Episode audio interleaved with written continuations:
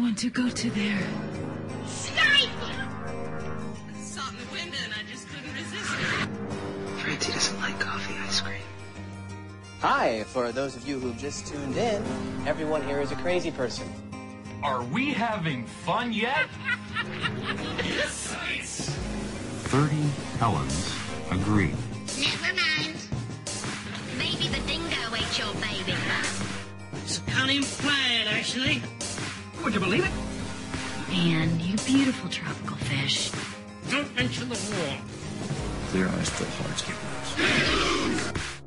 Hello and welcome to the Televerse, Sound on Sight's TV podcast. This is Kate Kulzick and I'm joined as ever by Sean Colletti. Sean, how's it going? recovering from illness. It's not fun. Well, but you know, you got a little happy news to help you with that. Six seasons in the movie.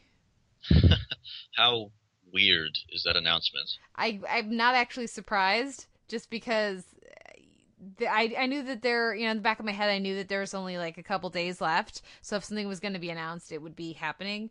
Um, and I don't put anything past the community people and the fans as well. So, but we did get an email from like uh, right away from Carl about uh, s- saying that um, that this you know gives a little hope maybe for the enlisted fans out there. So I don't mm-hmm. know if the the one deck directly you know implies anything about the other, but I know there's a lot of community fans out there that are very happy today. Yahoo is the new Netflix. This week at the end of the podcast, we're doing something a little different. It's part. It's kind of a DVD shelf. It's kind of a season spotlight. It's it's more of a just a general discussion about portrayals of zombies and the undead on television, um, but with a little bit more of a focus on Les Revenants season one. We talked with David Bax from Battleship Pretension and Hey Watch This with Paul and David. It was a lot of fun. This is a good discussion, so anybody who has seen any of those series that you mentioned, stick around. Yeah, we mostly keep things spoiler free. So I, I, I, you know, I went back. I was editing. I was listening to it. Um, I, I don't think you guys need to worry about about spoilers there. So, um, there's a moment or two that we discuss that are a surprise but not a spoiler. Um, in the in Les Revenants. So if you want to be a 100% no, absolutely nothing that happens, then that we that would ruin something for you. But on the whole, I think you guys it, it's it's spoiler free, and you should just uh, go ahead, feel free to listen. But uh, before we get to that, we got several responses to our question of the week last week. What was the question of the week to re- remind our viewers or listeners? The the question was which mini series question mark did you prefer question mark uh, Fargo or True Detective? Carl says, uh, This is a tough question, like trying to choose between triple chocolate and quadruple chocolate ice cream. Both shows had great performances by lead actors with memorable and unique scenes of long dialogue. Both shows had breathtaking cinematography that really elevated the story. Both shows started really strong and effectively built the world the characters inhabited. True Detective had more mystery, were the detectives involved in the murders, who was the Yellow King. Fargo built up a better cast of secondary characters with more things to do than True Detective. True Detective had the amazing tracking shot, but Fargo had the blizzard. Fargo had episode titles that always made me wonder how they would incorporate Morton's Fork, etc. So while I love them both, I would give the edge to Fargo. I never knew where their story was going to go, even though it was based on the movie, and I think Allison Tolman was such a revelation in her performance. Also, I was truly spooked by Billy Bob Thornton. There be dragons here, and I think I was more satisfied with Fargo's ending. Plus, I grew up with, in Minnesota and loved the Coen brothers' quirk.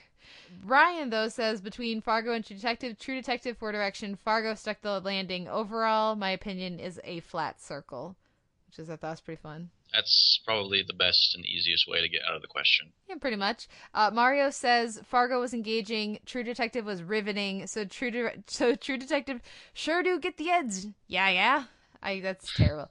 Yeah, yeah. I, I, I, apparently I can accidentally do the Minnesota nice thing when I'm talking to people not from the Midwest, but uh, not when I'm not when I'm trying.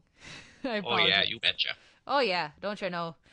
Uh, we also heard from you guys a little bit about uh, Mary Tyler Moore show. Um, Beth says my mom's cousin is infamous for throwing horrible parties, and we just refer to parties at her house as Mary parties. Uh, which I thought was pretty fun. And uh, Beth also says that we should check out Happy Valley, which was created and written by Sally Wainwright, who you know we might know from uh, uh, Last Tango in Halifax, which started up season two actually this past week, and stars uh, Sarah Lancashire. It's only six episodes, so Beth uh, has not steered us wrong in the past. So I'll have to to take a look for that. Keep an eye out for Happy Valley. Thanks, Beth. Mario says he loves the Mary Tyler Moore Show. His favorite episode is the Lars Affair. Um, and he loves the fin- Veal Prince Orloff party, which we talked a little bit about last week. Um, but uh, no, of course, Sean, you weren't able to speak with us. What do you have any thoughts on the Mary Tyler Moore show? Um, general ones, I don't know. I I haven't seen many other sitcoms from the era to compare it to, but the things that I have seen, I've definitely enjoyed. My understanding is that there was like a huge shift in uh, the direction of the show, right, in later seasons. It it started out being very balanced or trying to balance uh, a set of home life and friends um, with then the the work life and more and more the work family became her true you know like the friends got to know the work people and then it all became one group and then eventually it was just work uh, because the the friends kind of ended up moving off and Rhoda became its own spin-off and and all of that but uh, so there there was a little bit of a shift over the course of the series yes Yeah, I think then I've only seen episodes from the earlier seasons, which I, I enjoyed perfectly well. Yeah. Well, it's a great show, and anyone who wants to listen to, to me talk about it with uh, with Sarah Rodman from the Boston Globe should check out our podcast from last week. But of, of speaking of other shows, uh, Mario says you guys don't watch Covert Affairs, but I like the strong female spy Annie Walker, the lead there, uh, played by Piper Perabo. Though my favorite is Sydney Bristow. I'm a big fan of Sydney Bristow myself. Any any thoughts on Alias or or, or Covert Affairs? Have you seen any Covert Affairs? I don't think I watch. Wait, is Covert Affairs on TNT or USA? I don't. Maybe it's TNT. It's one of those. Man, I don't know if I watch any dramas on either of those now that Southland is done, so I have no opinions. uh, Eric wants to know how they can air Spartacus on Syfy. Uh, I love the show, he says, but how long is each ep going to be? Is it going to be 20 minutes with 40 minutes of commercials? I did not watch the pilot, the the, the recut Okay. of the pilot. Did you? No, I mean I don't know why I would. Uh, it's weird. Uh, Spartacus, you can't really do a dumbed down version of it, really. I don't I don't know. like- I guess some of the broadcast networks like Hannibal shows on the networks like Hannibal are getting away with other things, but I don't know. That it just seems like a bad idea. I rewatched the the pilot recently, uh, just last week, and I was actually surprised how little there was. I mean, because we're used to the later seasons where things get epic, um, and and even just the later gladiatorial scenes. But in the the pilot, it's actually pretty pretty manageable. I could I was like watching it because that was in the back of my head, and I was you know there's just a few things. You cut here, you cut there, or you know cut to a reaction shot instead. And you know this is all of a sudden it's way less intense but i don't know. I haven't i'm sure it'll be an abomination. That just seems weird and wrong. But you know what? There's there's a little bit of fun to that as well. Like i remember when sex in the city first showed up on the tbs cuts or whatever they were of that and just thinking that was ridiculous and sort of fun to watch in its own just bizarre way. So maybe there'll be some fun in in watching this you know sanitized version of spartacus.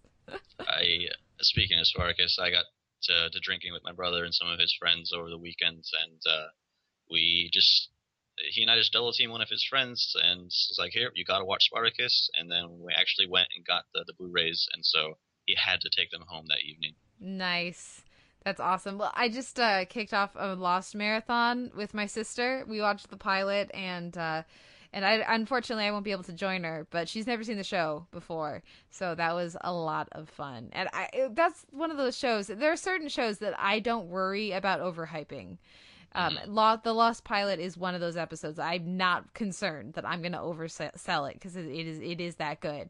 And with Spartacus, if they're the kind of person that would dig Spartacus, then I'm not worried about overselling that one either. Yeah, I mean, it takes maybe just three or four episodes, and then you're good for the Yeah. rest of it. If you're gonna like it, not everybody will like it, but if you're gonna like it, you know, Yeah. Mhm. Um, speaking of shows that are gone too soon, I talked a little bit with, with Keith about Bunheads because there's no DVD. You can't buy a DVD of Bunheads. And I, I, I know a teenage dancer that I want to give it to, and I can't. And that is really frustrating. But anyways, Keith was say I was talking about this on Twitter. He says, uh, "Sad to say, if it's been this long, it still hasn't uh, come out. It's probably not going to happen." Uh, what do you? Any thoughts on that? Do you think there's a Bunheads DVD somewhere down the line?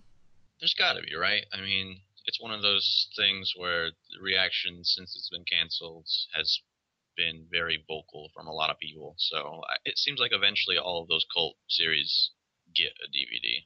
Yeah, fingers crossed. Uh, Keith also went on to say that uh, he would own uh, Gilmore Girls all on DVD if not for the horrible ending. I hated it so much I decided to turn the one season I did own back in for store credit to Amazon. There are a few shows I'd own the complete runs of on DVD if not for the endings.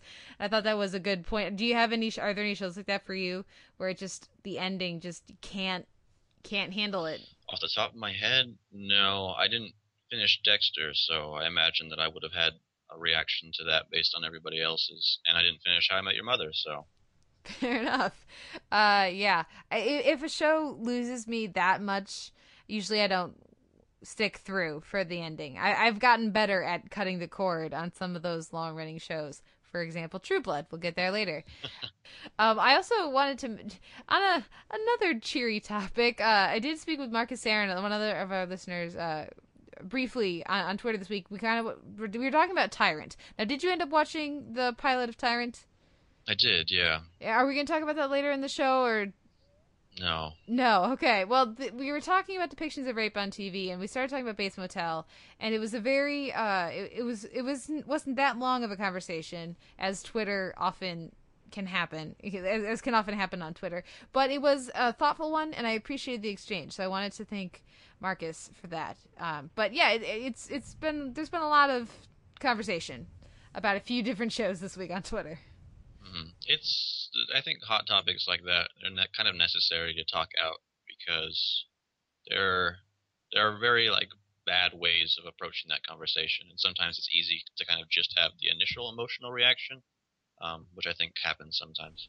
Yeah, and it's good to you know just follow it through and not just have the reaction and assume like infer into a tone, you know, that kind of a thing, as can so happen so easily happen on Twitter. But, but that was a lovely conversation. So yeah, so so I've gone on too long about I was about to say bunheads, but I will never apologize for talking about bunheads. So uh, but but but I think it is time to move on though. We have a bunch of shows to talk about. So now we're gonna take a break and come back with our week in reality and comedy.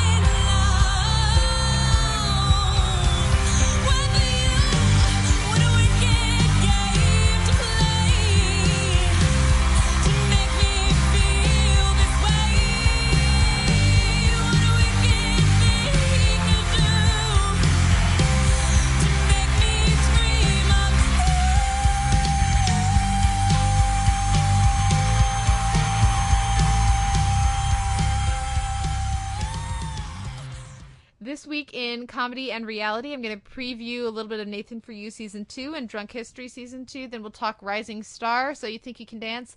Uh, you're going to give us a little uh, preview of or review, I guess, of Vicious season one, and then we'll talk a little Wilfred, Amends and Consequences, and of course some Adventure Time, The Prince Who Wanted Everything. But to kick things off, Nathan for You season two and Drunk History season two start up this week on Comedy Central. I've seen the first episode of each. Drunk History uh, isn't really my bag. So uh, there were more episodes available, but I, I did not watch them. And all I would say is that I, I think fans of Drunk History will really like this episode. There, as is common for me with the show, in based on the episodes I watched in season one, the I really enjoy the flashbacks or the the actual his, the actual drunk history of it. I always enjoy, particularly performances. I have no interest in spending time with the drunk person in the present day. So uh, that is probably I'm guessing I don't know because because as soon as they start actually telling the story, I'm very engaged when they go into old timey flashback mode. But the the the scenes of the person actually talking rarely are engaging for me, so that's why it's not really my bag. But I did really like the, they they have some fun guest stars. I won't spoil them, but there's a couple cameos that are pretty great, and of course Jordan Peele shows up in a significant role uh, in the in the history part of, of the premiere, and it's that was pretty fantastic as well. So I think it's a, a solid return for a show that just really isn't my comedic taste. Um, Nathan, for you, I hadn't seen any of, so I might have seen like one segment in the first season. I know it's a big gap in my recent Comedy Central uh, viewing, but I did enjoy this premiere. Um, I'm not as sold as everyone else seems to be, so I think maybe I need to watch more of it to get a better understanding of the comedic sensibilities of it. Did you watch anything for you? I watched a few episodes from the first season. Yeah. So, and what is it? What, what did you What did you think?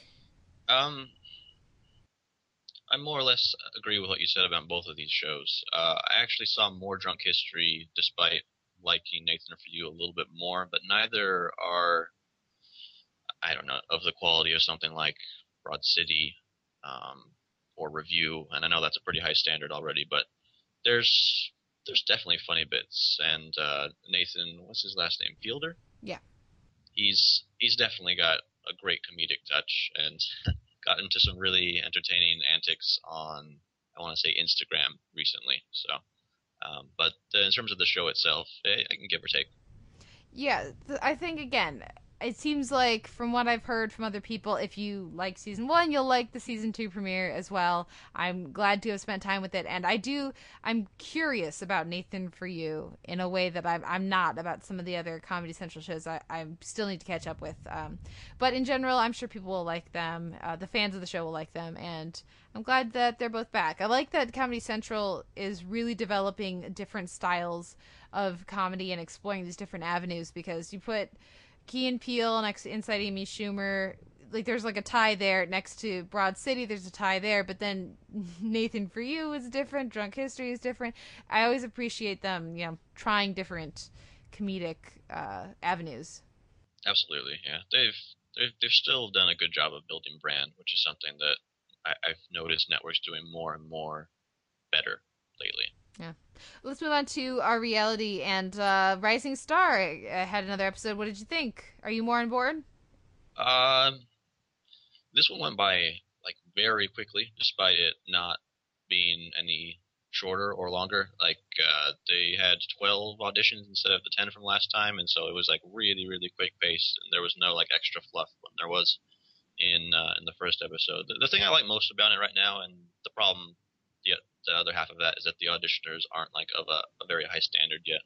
Um, but the banter between Josh Groban and uh, and Brad Paisley is fantastic. So all the panelists and everything going on there is really really entertaining because of how because of how improvisational it is. I guess it's live TV and like Groban says some things that are like very inappropriate sometimes, but have to get glossed over.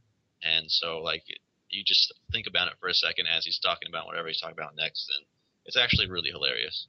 Yeah, Josh Groban is is pretty great. I, am a big fan of his sense of humor mm-hmm. that, that, that he's shown about himself and and uh, and just in general. He he's a comedy fan as as far as I'm, I'm pretty sure he's a like stand up fan and everything. So to to see you know he's got a good sense of humor and he's can laugh at himself and doesn't take some of his stuff that seriously, which I very much appreciate. But he also he knows his stuff uh, about music. As far from what I've seen, at least he he is a knowledgeable host on a sh- to have on a show like that. Because the thing for me with with coaches on, on these kinds of shows is that, um, and it's something that I think a lot of people don't necessarily understand.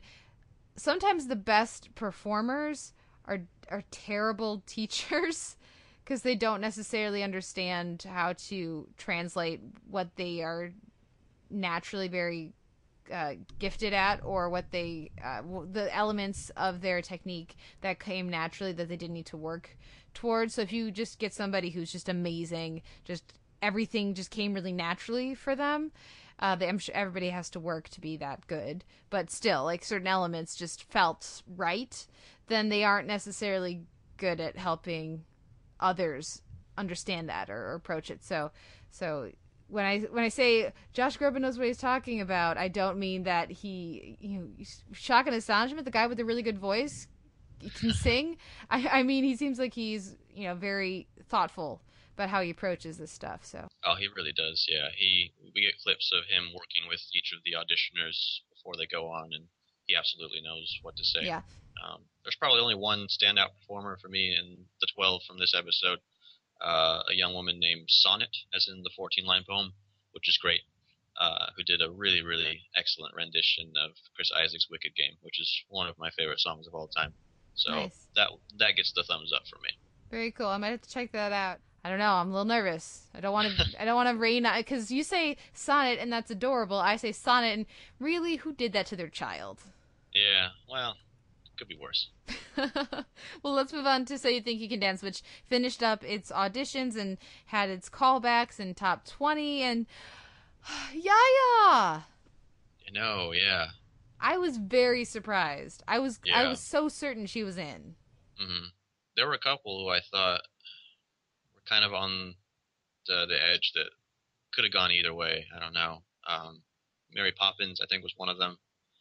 But yeah, seeing some of the, the performances during the choreography, those weren't necessarily great. But it was like really, really high standard for some of those. So Yeah. that was impressive.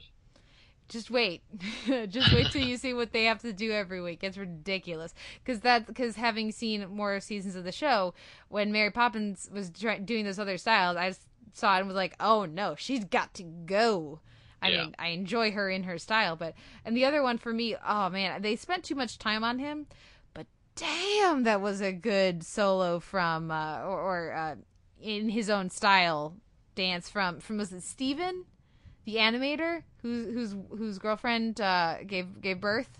Yes. Oh man, he was fantastic in that performance. Yeah, damn. You know when Twitch starts like yelling that Uh-huh. it's that they're good, and Twitch is amazing. Uh, He's was a previous contestant on the show, did not win his season, but has only gotten better since. Um, so yeah, so there were some pretty badass uh, moments. I would also say Ricky is a early front runner. I thought his like limp body thingy he was doing along with all his ballet stuff was amazing. I am gonna go against what I said a couple weeks ago, and uh, I'll, I'll take Jessica, the the young blonde who does the jazz, as my pick, because she killed that you know dance for your life routine. That was one of the best things on the entire episode, and she's the only contestant left who's from California. Fair enough. Yeah, when they do Dance for Your Life, and Yaya's Dance for Your Life was badass too. Uh, when they dance for their life, it's on the, on those shows. They don't. They only show it. They only have them dance for their life if they know that the person is really, really damn good. Um, so yeah, that was that was pretty awesome. I'm looking forward to the top twenty. Now, did you feel like you got to actually know them? Normally, what they do is they do the uh, the rounds of cuts, and then they have um, another episode that is just revealing the top 20. So they do the Green Mile, and they walk down, they talk to the judges, and they tell them, and then they have a live performance episode of everybody dancing in their own style, so that the viewers get to know them, and then the next week after that, they start the actual competition. Um, so this, for me, this felt really rushed and and hurried. I didn't feel like I got to know any of them that I didn't already know from the auditions. But what was it like for a new viewer? Uh, based on what you just described, I probably would have preferred not what we got here because it, it did seem somewhat rushed, and there were some people who got into the top 20 who I still don't really have a sense for who they are and what they do. Her? Yeah, exactly. Yeah. Her? Him? Yeah, uh, like that they have the those two tappers who seem adorable, and I know that Nigel likes tap and everything, but I was just watching that going, but it could be Yaya. So I don't know. We should move on though. Why don't uh, Vicious started up this this Sunday on on PBS, but it are the rest of it already aired in the UK, and you've seen the first season. Yes, which is only six episodes, I believe. What any what any any thoughts? Yeah, this stars Ian McKellen and Derek Jacobi. I want to say that's how you pronounce his last name. So uh, two very big Shakespearean actors as as well as uh, film and television from the UK, and it's it is biting comedy. It's really just insults upon insults upon insults. Like I I want to say even more attacking than Veep is at its worst. I was so, gonna say, like, compared to In the Loop. Have you seen In the Loop? Yeah, it's it's of that quality, uh, of that style, I should say, rather. Um, I enjoyed it. I mean, it's just really great seeing those two actors do a multicam sitcom, which is such a, a weird thing for them to be a part of this at this stage in their careers. Um, so that part of it, I think, is charming.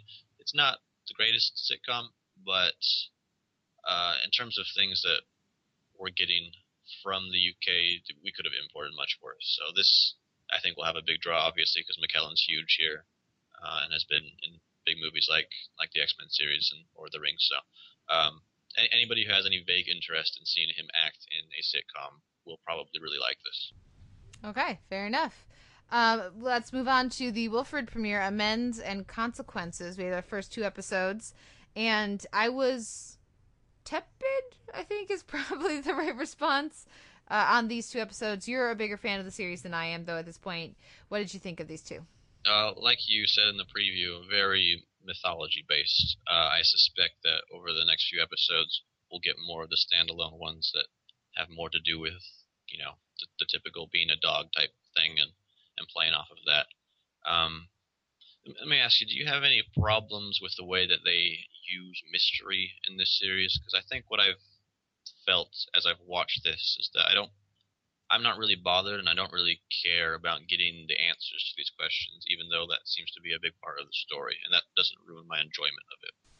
I would be very happy never hearing another word about where does Wilfred come from. I I do not care how he's talking to a dog that is his neighbor's as if he were a person ish um, even a little bit. So yeah the mystery elements on this show while they i think they can be fun and can are very useful for for example season finales and season premieres uh, that that first to second season twist with the basement was ridiculous and there have been some others really effective moments as well. Um, but yeah to to see so much of these episodes structured and so heavily upon mythology was definitely a disappointment to me. But it also felt like a bit of a reaction to the the finale last season which i was not a big fan of. Um, so when i watched this first episode i was like oh they're just looking for a way to undo the finale but then they redo it. So i don't know. What did what did you think about that? I think i enjoyed that aspect just because of how much further it drags Ryan down. Like the the most impressive aspect of Wilfred to me is uh, how it's able to be as psychologically disturbing as something like Hannibal is, just in a very different way.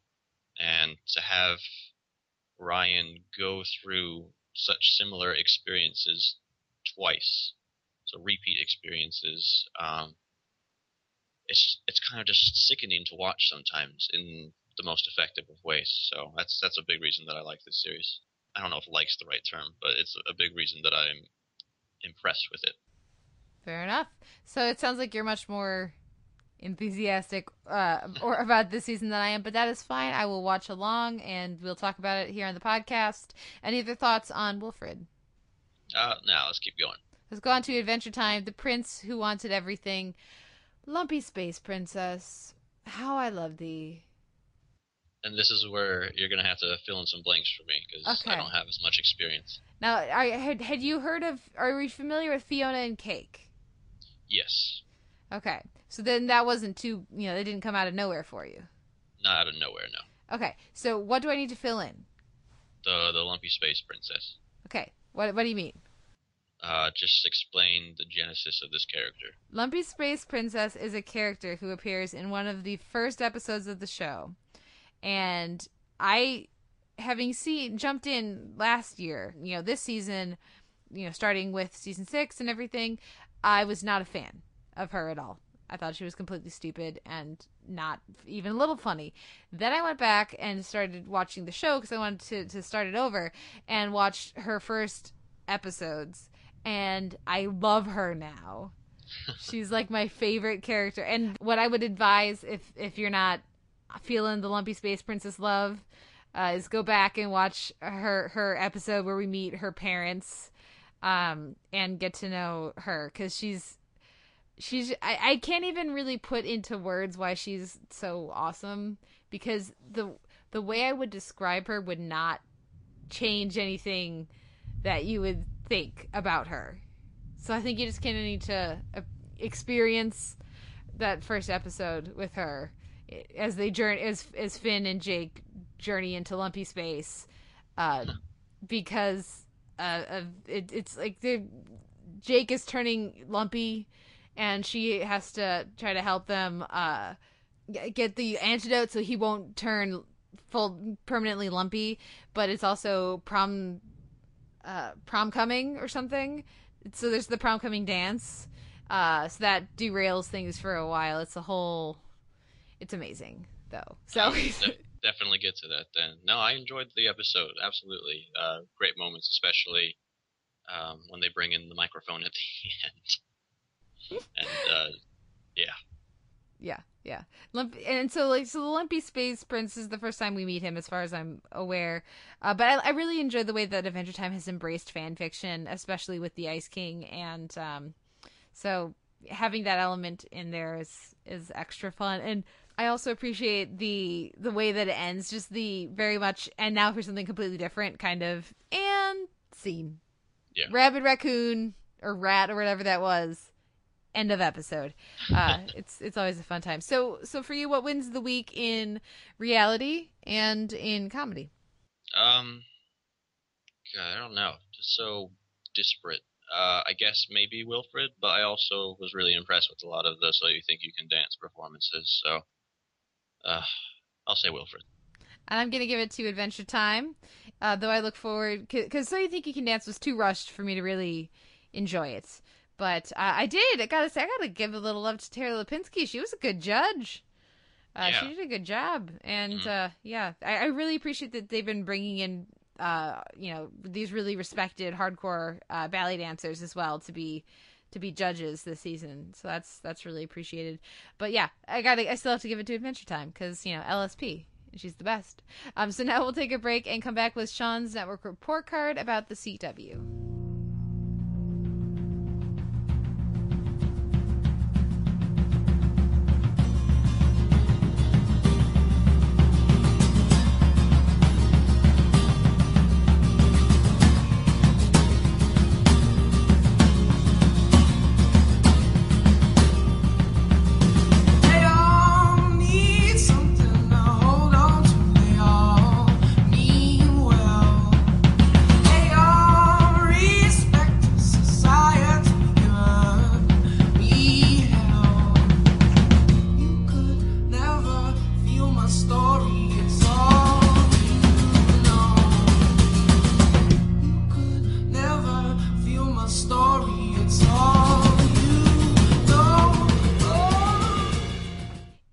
For Sean's network report card, and this this week we're looking at the CW, which only has a handful of shows that were new this past year. Of course, they have fewer hours of original programming to fill, uh, so they have you know less, fewer contenders. But before we get to the new shows, how are you feeling about the rest of the CW right now? Uh, solid. You know, it's not a network that aspires too much, but you know, some of the the long running shows, and I'm only just starting to get into Supernatural, but everything that I've seen of that has been good. Well, most things I have seen of that have been good. But Did uh, you see the uh, racist monster ghost truck yet? yes, I did. you were not kidding. I was not kidding. Yes. Yeah, and uh, we we talked about Arrow as well, and I think that that was this most recent season was exemplary in terms of television that is fun and engaging. Uh, Vampire Diaries has been solid. Hart of Dixie has been solid. Probably both suffer a little bit from TV getting better in general. So now they've kind of not been cream of the crop. They're kind of just average, but you know that's fine. Okay, and uh, how about the new shows? New shows. CW premiered five new series this 2013-2014 season, and those were the originals, The Tomorrow People, Reign, The 100, and Starcross. Uh, two of those have been canceled, so they are automatically failing, and those are Starcrossed and The Tomorrow People. And actually, I know you have other things to say, but uh, by the time the Tomorrow People finished its first season, it had gotten much better. But I will admit that those first few episodes, maybe like first 10 episodes, were rough. Very Yeah. rough. When you have a season of 22 episodes, 10 is not a few. 10 is half. Okay. Half. They, they did get Marcus Crassus from Spartacus, though, and that was awesome. Okay, yeah, he's amazing. We are agreed upon that, but you know, ten? I can't. I can't give you that. I. I'm glad they got better though, and I know that there are fans out there who will miss it. Marvel's Marvel's Agents of Shield was kind of the same thing, though. I- I didn't. Maybe it helps that I didn't have to review any episodes of Marvel's Agents of Shield, and I did Oh have yeah, to review, you had to review the Tomorrow some People, episodes then, of. then you would hate it. No, I completely understand. You don't have to say another word. Yeah. yeah. I mean, going off of that, like Reign, uh, absolutely passes with flying colors of the other three. But I imagine that's a series that if I had to review that, I would like it so much less than I do. Yeah. Because the whole point of that is being able to watch it and not have to pay attention or think. I think that Reign is just one of the best examples of recent, just soapy, tune off drama. Like, I actually enjoyed it more than this past season of Downton Abbey, uh, using a similar kind of show to compare it to. So, You know I hate Downton Abbey, right? well, there you go. I didn't used to, but now I do. Okay, another soapy show. I enjoyed the first season of Reign more than this most recent season of The Walking Dead. Okay. You're not winning me over here. You're not. This is not the right. This is not the right sales pitch. But I, I, you know, I think that's a good, a really great point that you make about uh, you're not supposed to linger and think about it. It's more about the feeling in the moment and capturing that that element of viewing and of enjoying television as well. Uh, and so there are certain certain of these shows that as soon as you have to start thinking about what worked why did i why did i have this reaction? It all comes apart. And so being a critic and not being able to shut off that part of your brain when you're watching can really be uh, a detriment to your to one's ability to enjoy some of these shows. And certainly if you have to actually like write it out that Mm. that makes a big difference But yeah, no, I'm looking forward to continuing with Reign in that capacity and never having to write about it critically. Um, the other two shows were very much bubble. I feel like I got to drop one of them because I can't really warrant two full seasons of uh, the originals and the 100. And I think I might give the slight edge to the 100, which got much better as that first season went along. It also benefited from being shorter, so you know the 22 episodes of the originals versus the 13 of the 100. There were definitely more duds in the first season of the originals. Okay, fair enough. Yeah, I tuned out of the originals pretty quickly. I have difficulties with some of the central casting and and structure and writing decisions of the show, and I, mo- I mean, I, I'm sure that people. A lot of people really love that Klaus central figure, and for me, that was a terrible idea to make the show about him. In in, in, the pilot, it seems like the show's act. Oh, it's actually going to be very much about Elijah, and then that quickly changes and it really is the Klaus show and I have I have no interest in a Klaus show. And so that's why I tuned out and haven't tuned back in for the originals. Um, now, have they gotten better at their use of New Orleans? Have they gotten better with some of these other elements, or is everybody still like 15? Um, they've certainly gotten better about balancing storylines between characters, and so it didn't always necessarily feel like Klaus was the central figure of an episode, although he's certainly a strong presence. And I definitely enjoy the actor's portrayal of the character. Uh, he's very good at that specifically. But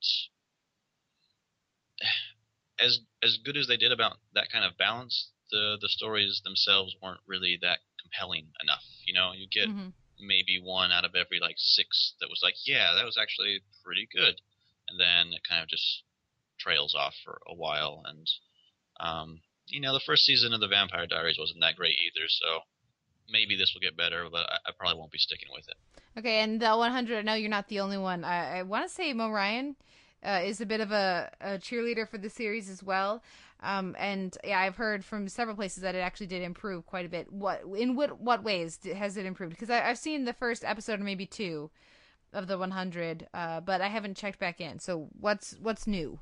Um, certainly the performances don't really pick up too much, but what did really work was its treatment of themes. Um, and so after the first few episodes, when they really start to dig into the purposes of these groups of characters and what it means to be isolated in these kinds of situations and the the kind of inner stuff that that brings out of human beings, um, it worked very much, I think, in, in a Lord of the Flies kind of way. Okay, fair enough. Well, uh, shall we rank the networks again? Yeah, yeah. I'm still gonna say Fox is winning, then the CW, and then I don't know what I, I think I had ABC last, so I'm gonna keep ABC down there and say CBS. Yeah. Fair enough. So then next week we'll wrap it all up with uh, the network report card on NBC. But until then, let's take a break and come back with our week in genre and drama.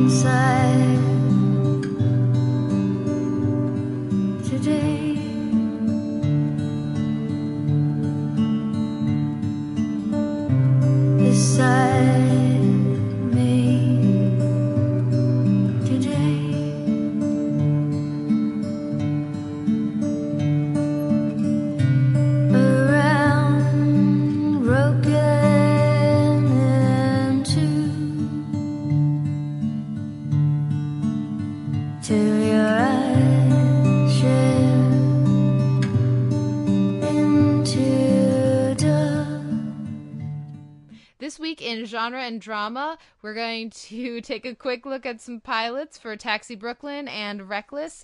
Then Sean watched another episode of True Blood, I Found You, and we both watched a little more Dominion, Godspeed. There's the Penny Dreadful finale, Grand Guignol? Guignol? I don't know how to pronounce Ignore- it. Yeah, something like that. Guys, I'm sorry. I'm not very cultured.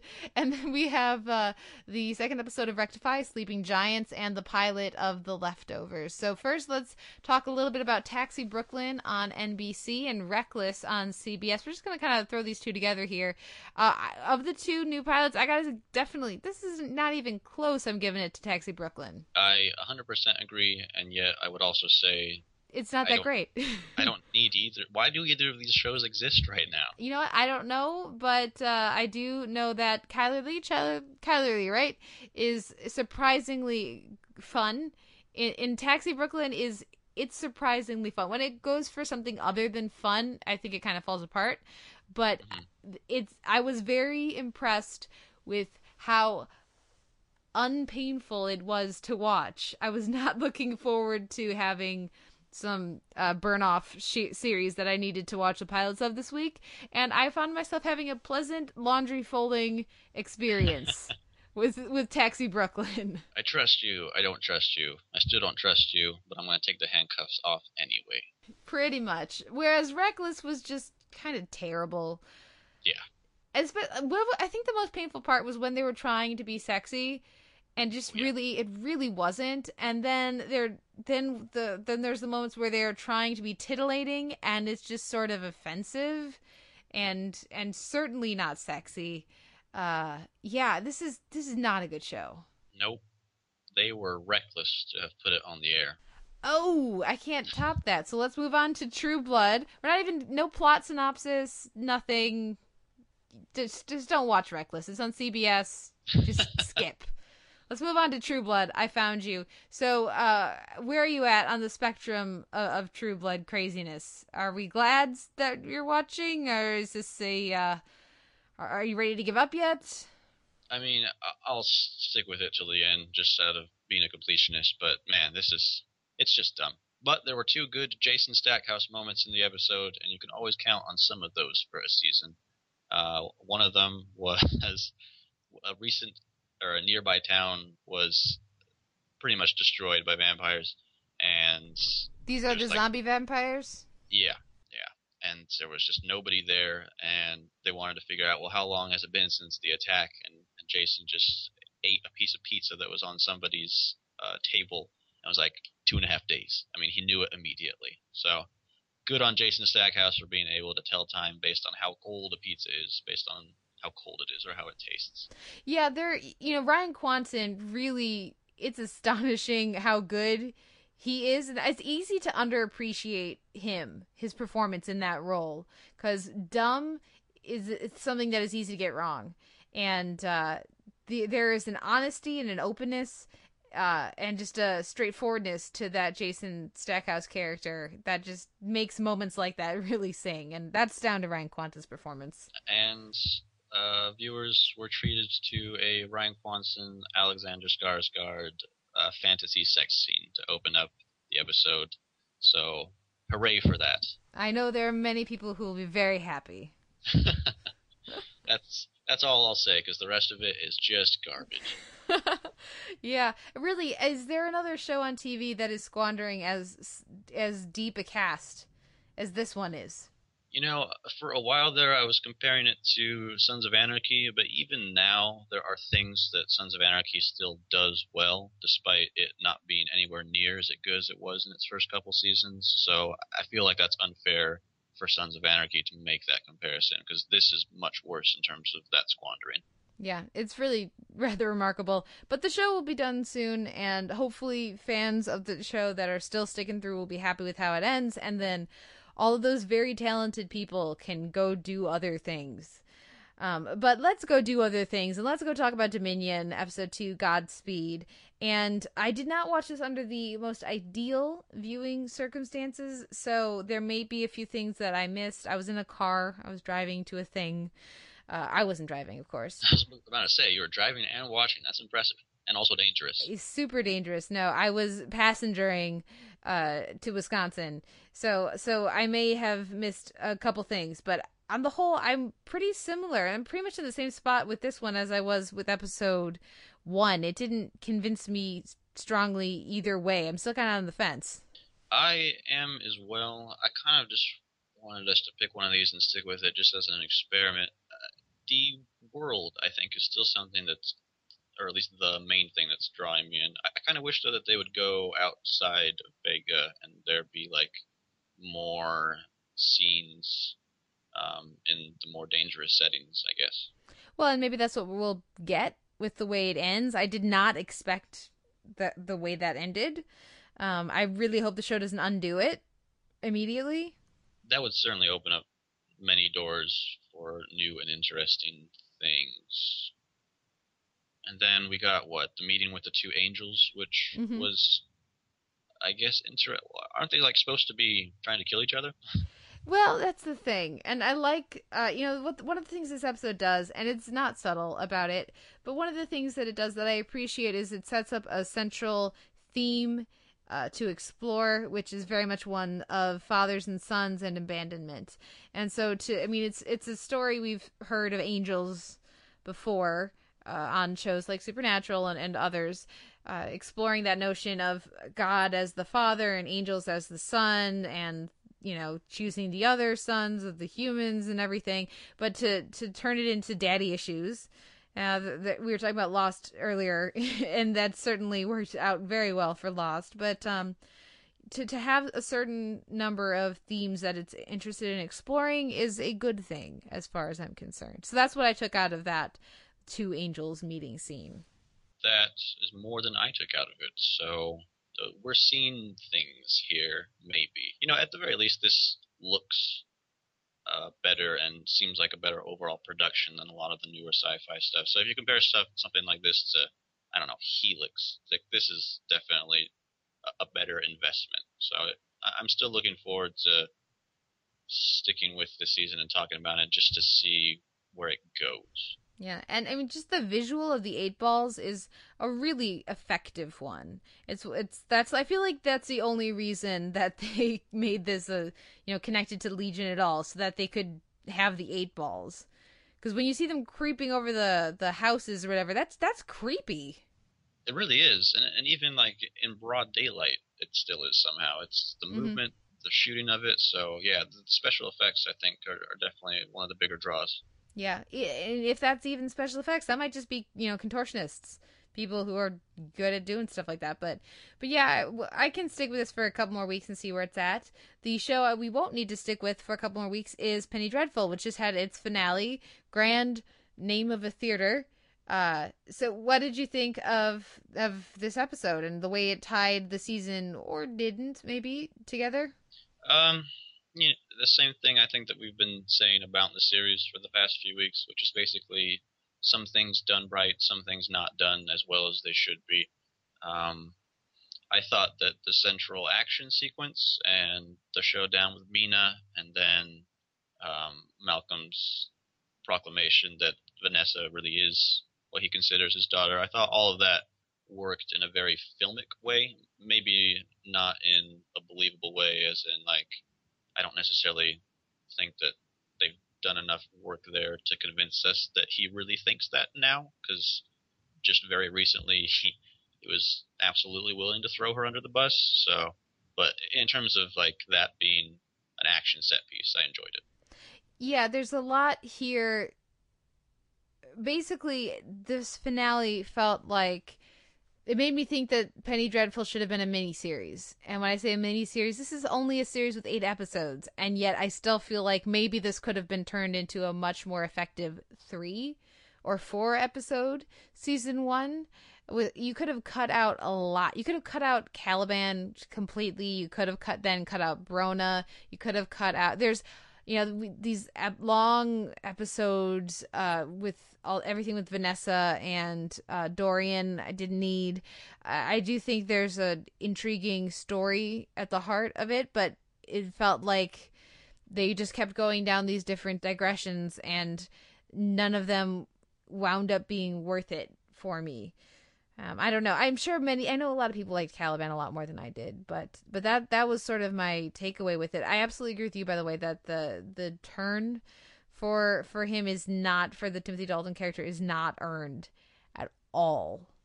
Yeah, which is kind of a problem if, again, like we were saying with with Reign or something, if you sit and think about it, it falls apart, which is a shame. Yeah. Um, I did like that Ethan. The the whole reason for the Brona story basically was to be the thing that just makes him finally snap, and the the new stuff that we got of him as a werewolf. Um, well, Wolfman, Wolfman, yeah, slightly different. yes. Excuse me, well, you know, listeners. Don't send me hate mail. hey, Teen Wolf came back this week, so I know you know there's a distinction there between Wolfman and, and werewolf. But uh, we'll continue on. That was fun. I thought.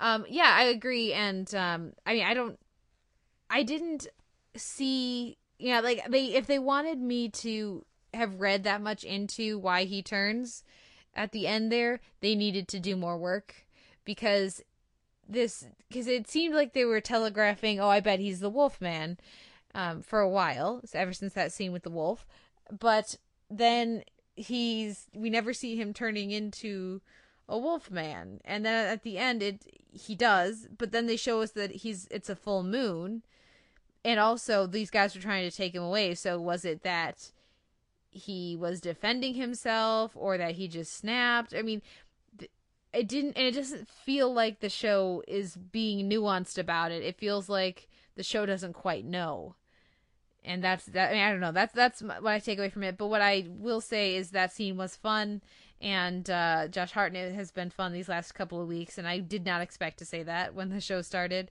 Um, and and of course the the big discovery for me is, and I don't have his name in front of me, the actor playing Victor, who was was I think pretty great throughout, even when I didn't always like the material he was given.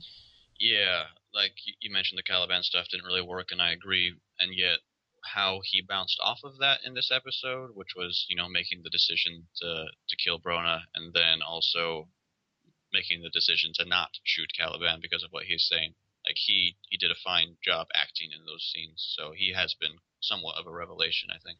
Yeah. Any final thoughts on Penny Dreadful? Um, I'll I'll definitely you know if it's around this time where there's not too many things going on, I'll, I'll definitely stick around for the the second season, and it has been renewed, so uh, I'd be very happy to watch some more. Okay. Let's move on to Rectify episode two, Sleeping Giants. And last week we talked about Kerwin. Uh, this this week we spend time with the the devil on the other shoulder, uh, and uh, it's kind of hard to watch. It is very difficult to watch, um, and yet I don't know. He doesn't really give those scenes the same kind of energy that Kerwin did. I don't know how to word this right. I just feel like now the the flashback scenes on death row seem like they're not as useful for the episode overall, and, and like they kind of bounce off of what else is going on in this episode, and also I think with um, the the inmate that John goes to visit, who is also on on a death row, and maybe there's connections there that they were going for, but I was much more interested in what was having happening in the present day narrative. I think in this episode. Oh, see, that's that's interesting. I didn't take either this week or last week to be flashbacks. I took it to be constructions of, of Daniel's mind. All of those scenes. All of them, yeah. I mean, like the the ones with Kerwin, yeah, those are absolutely constructions. I mean, the the ones. So even like him uh, being taken out of the cell because he's basically gone crazy and then incorporated back into that, you took that to be a construction. Yeah. Okay. I don't know if it is, but it didn't occur to me that it would be anything other. You might be right. I, I mean, mean, I don't know. That's what's great about Rectify. uh, yeah, yeah, no, certainly. So I'll I'll pay more attention to that now. I only saw this episode once, and I'm going to see it again. So um, I'll be on the lookout for that. I don't know. Well, because to me, then it was a statement very much about Daniel and whether he can allow himself to be at peace even when he's in a coma. And uh, these other elements, you know, fighting within himself, and of course, then within, w- along with that, there's that consistent tension of we don't know what he did, if he did anything, you know, or if he did something, or if he did everything. Uh, that they that the you know the prosecution said he did when he went to jail. So, um, yeah, that's sort of where I was at with it. Um, of course, I also watched them back to back, episode one and episode two. So seeing them as you know the devil and the angel on the shoulders was very much um, it was easy to make that correlation. Yeah, that makes sense. Yeah. Yeah. As for the present day, though, uh, I again I I enjoyed what we get. I was surprised to enjoy what we get with Teddy Jr. Yeah. I mean, just to kind of reiterate, he's The worst. he is the worst, and yet he he's surprisingly introspective. So he could very well be a character who has an initial reaction to it and you know acts on that without thinking. And yet, I think what we see in this episode is him kind of internalizing information, like Tawney having feelings or having had feelings um, for Daniel, and then just kind of thinking about that for a while rather than you know having an outburst or something. I think it's also something that these two episodes, first and second episode, really underline that I think is significant is that it's only been a week. I did not realize it had only been a week in season one when I was watching it, uh, because the show is so patient and because you know we thought about it for, for most of the last year after it aired, as well as just uh, the, you know it airing you know one one episode a week. And so, of course, he would still be hostile about Daniel. Um, and, and even really, it's just a very quick turnaround from Tawney, too, to have all of that have taken place over the course of a week. But I really appreciate, once again, the depictions of Tawney and her faith and her confusion uh, at that, trying to understand every you know her the the like sort of the journey she went on emotionally with with Daniel in season 1 trying to to process that here um I really appreciate the respect given that storyline Certainly. Uh, highlight of the episode for me, and probably for all of television during the week, was seeing Daniel wake up and then, you know, telling his mother, "Well, I, I can do it all over again," and then he pretends to do it. Just Aden Young is so good in that role, and that was such a, a lovely scene, a very triumphant one as well, since they they catch the perpetrator and put him behind bars. Yeah, and again, I was like I said last week, I was very surprised to find myself caring about that. In season one, I didn't. Yeah, uh, they've. It's mostly working right now, I think, because Sheriff Daggett is proving himself to be another nuanced character in an archetype that we wouldn't expect it to happen. So that, I think that's why I'm enjoying that part of it. Yeah. Any other thoughts on Rectify episode two? Uh, no, I mean this one was a little more uneventful, but still of the same quality as all Rectify. So, huzzah!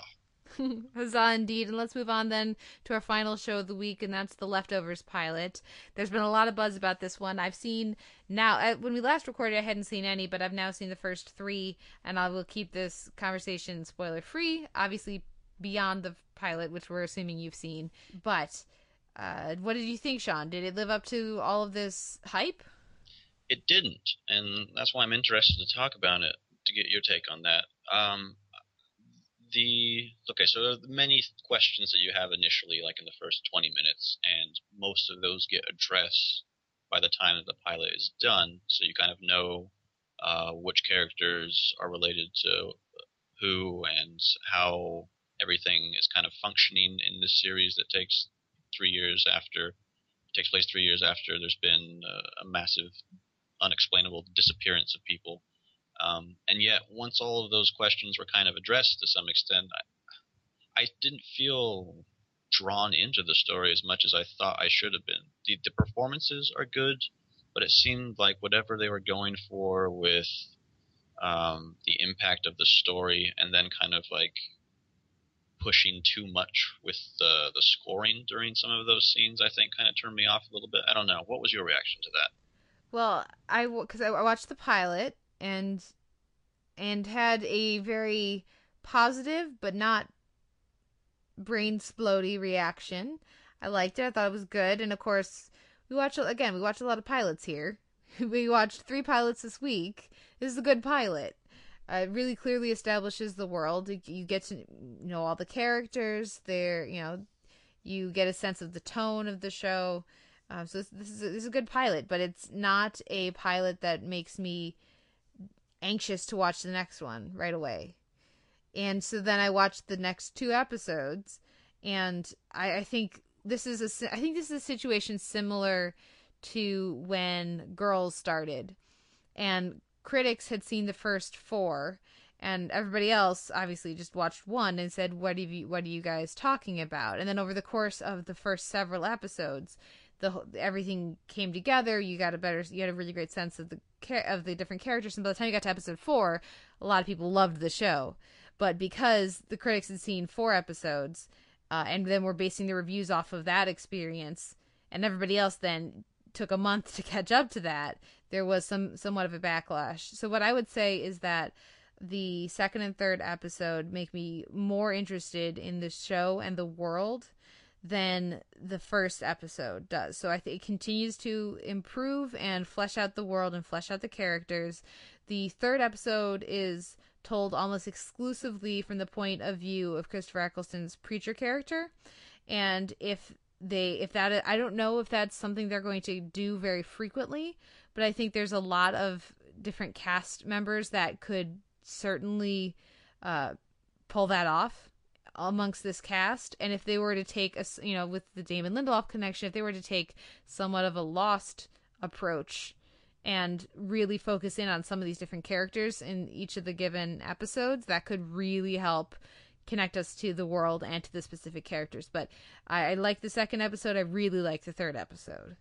Okay good. That that makes me feel better because yeah um the, that idea of having the different perspectives I think really works. And yeah, like like you said, if you compare this to something like Reckless or, or Taxi Brooklyn, there's just no comparison. Like this is an HBO production. It's still a fine pilot. Um, I guess the hype kind of created some amount of expectations, and for the reasons that you've mentioned, those should be tempered probably. Um, Yeah. So I- I'll, I'll definitely be watching this whole season, and hopefully we'll be talking about how it improves. Well, and I do want to, you know, episode two is still very much, it's very similar to the first episode with its being very focused on that sheriff character, but then also featuring other characters as well.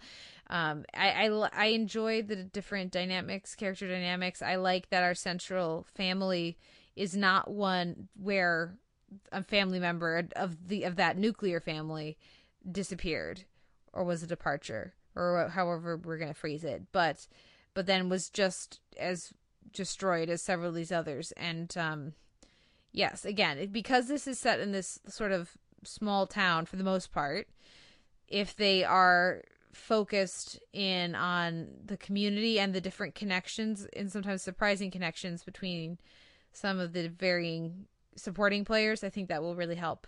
But I have no idea if they're going to do that. so I have episode five, but I don't want to watch it because I want to wait till I see episode four. So uh, I might I may have more thoughts in a couple more weeks, but um, for now, I think people should stick with it. Good. I, I certainly will. Well, what wins your week in genre and drama then, sir? Uh, it it's reckless, isn't it? It's a hundred percent reckless. Like, why wouldn't it be? Obviously. It's also it's also a betrayal because I watched that again and that was awesome. Why did you? Why? I didn't watch it again. Good God, no. Well, I don't know. I can't. I don't. How do I know? You're still watching True Blood. That's true. That you would not be able to tell when I'm being sarcastic or not. Yeah. Uh, rectify, rectify, rectify, rectify. Yeah, and uh, I'll give it to Rectify as well. It was not always pleasant to watch, but it was uh, definitely affecting. And uh, that wraps up our, our week in TV. A few show notes. You, you can find a post up for this episode at soundonsight.org where you can leave us a comment and let us know what you thought of the week's TV and Rectify and Leftovers and all these other fun shows. Oh, oh so uplifting here uh, in the drama section. You can also email us, the televerse at gmail.com. You can like us on Facebook to follow the Goings On of Sound on Sight TV and the televerse. You can leave us a rating or review on iTunes. We would very much appreciate it. It uh, does help other people find the show. And if, by the way, if you leave us a, a review or a rating in another country's Apple store or iTunes store, please let us know because they don't tell us. So you know, like every now and again, I'll I'll randomly click on a different country and be like, oh, we have a review from Portugal, awesome. Um, so if you do leave us a rating or review in another country, please, you know, shoot us an email to televerse at gmail.com so that uh, we can, you know, find out about it. Um, what else? Of course, you can, uh, of course, you can find us on Twitter. I'm at the televerse, and you are. At Sean Colletti. And Sean, what is uh, we, where else can listeners find you? Uh, written reviews at SoundOnSight or TVOvermind.com. And you can find written reviews from me at Sound as well as over at the AV Club, where I'm currently, th- th- though taking this week off. I was told to take this week off. This is awesome. I, you know, I was expecting to work the holiday, but uh, but next week you can find a new Blackadder review from me up, um, as well as I'll be reviewing Spartacus. But Sean, what is our question of the week? Uh, well, now that we've finished Penny Dreadful, what is everybody's favorite, maybe story or character you know, from that time period? Whether that's late romantic or gothic literature or Victorian. You know, Jekyll and Hyde wasn't in this, but that would be another one that you could throw in there. Obviously, Dracula, the ones that we see in Penny Dreadful. There's probably a couple I'm forgetting, but uh, yeah.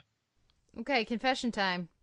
I've read none of them. Well, you can also, if you've not read them, then you can also include adaptations that you've seen, or portrayals, or just a specific character, or character or theme or something. How about the portrayal of, of Dracula on Buffy, season five, episode one, Buffy versus Dracula? That's I don't think that's fair because you're such a Buffy fan. That's that's cheating. But but it was great, and it was you know, come on, spider eating man bitch. It was, it was it was good stuff. Okay, fine. Um, yeah, I guess I just I really I don't feel I like I'm qualified to to give an answer here. How about what about the League of Extraordinary Gentlemen, the comic, not that the movie? How about that? That that totally counts. I think that qualifies. Okay, I've read like one of them, but it was pretty cool. Uh, Sean, what about you? Um, I would probably say that Dracula is a better novel than Mary Shelley's Frankenstein, and yet I have fonder memories of Frankenstein, and also Percy Shelley is one of my favorite poets, so I'm going to give it to Frankenstein. Fair enough. Well, let us know your pick. Uh, but for now, we're going to take a break, listen to a little music, and come back with David Bax of Battleship Pretension and Hey Watch This with Paul and David to talk about Les Revenants Season 1 as well as zombies on television. So we'll be right back after this.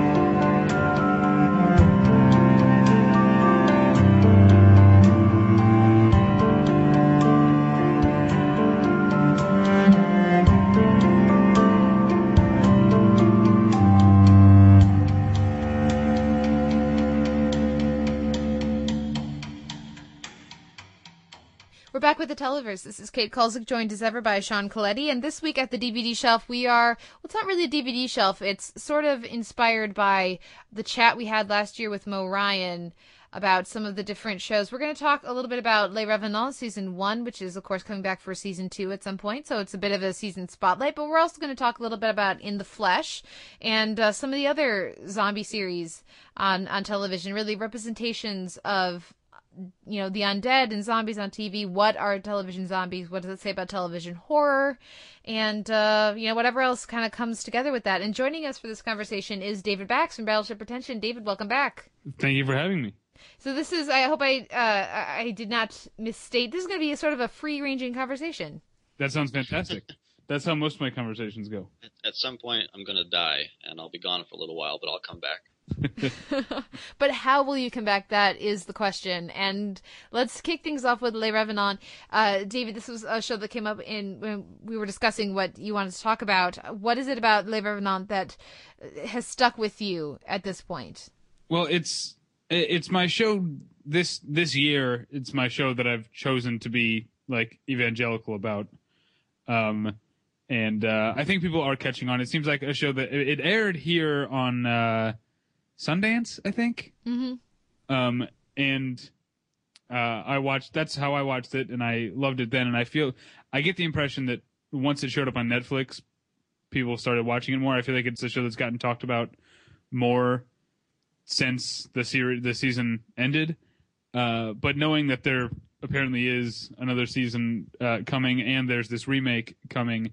Uh, and of course the first series is available on a very handsome uh, DVD or Blu-ray set from Music Box Film Music Box Films. I wanted to, uh, you know, uh, shine a light on it and make sure anyone who hasn't caught onto the bandwagon and watched it on Netflix uh, or bought the the set uh, knows that uh, it is worth doing so.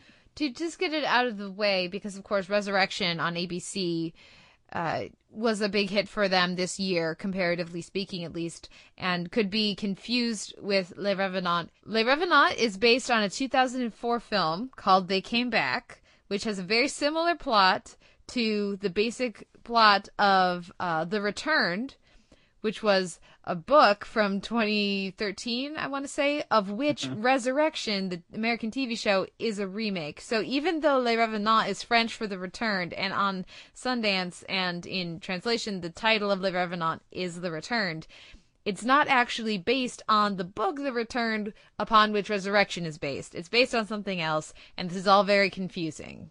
Right, and it will be further confusing once once the A and E uh, English language adaptation of Le Revenant uh, premieres. Which I'm hearing might be titled The Return, but also might be titled They Came Back.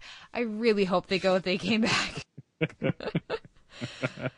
but why? What is it about the show that has made you so uh, evangelical, David? Uh, I uh, one of one of the things when I talk about TV, when I'm given the chance to talk about TV, one of the things that I often say because I watch probably more TV than I do movies these days, but I still consider myself more of a movie guy first. Uh, and part of the thing about TV, especially TV drama, is that there is not there does not seem to be a lot of room or or or tolerance for uh, formal innovation or experimentation. Um, there there are a lot of uh, conventions and formulas that are followed even in the best TV, especially dramatic TV. Now with comedy, you're allowed to be you can have you know you've got your Louie and your uh, Tim and Eric's and and your Children's Hospitals and all that stuff that um, really mess around with the form. Adventure Time. Uh, Adventure Time, yes. I was actually I was literally just reading Adventure Time comic books while I was waiting for you to Skype me. Um, and I spent last night and this morning playing Adventure Time Monopoly with my fiance's nine year old nephew.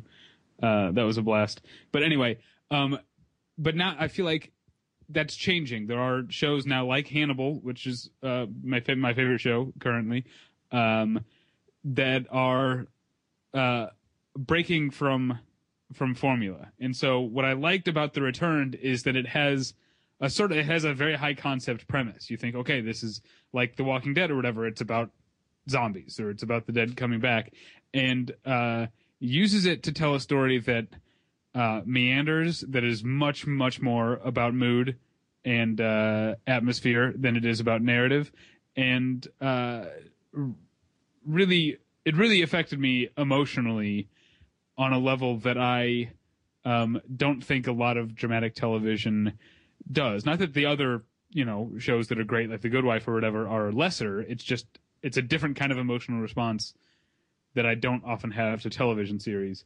And uh, the return seems kind of singular, and hopefully will be, uh, hopefully the returned and Hannibal and more, uh, you know, experimental, formerly experimental shows like that will uh, uh, lead the way for more of that kind of television storytelling.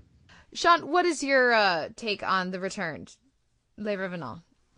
My reactions, I think, are very similar to David's because what he's been talking about, the tone, the the different kind of emotional reaction, um, those are things that I've gravitated to as well. I worry sometimes maybe that um, that I put traditional forms of storytelling and innovative ones in opposition and, and hold the innovative ones up higher. So maybe like like David was saying, The Good Wife, or in my case, Mad Men, um, is something like Hannibal or The Returned or Rectify, which you've mentioned, or even Top of the Lake. I think Sundance has had a really good track record, well, up until The Red Road, unfortunately.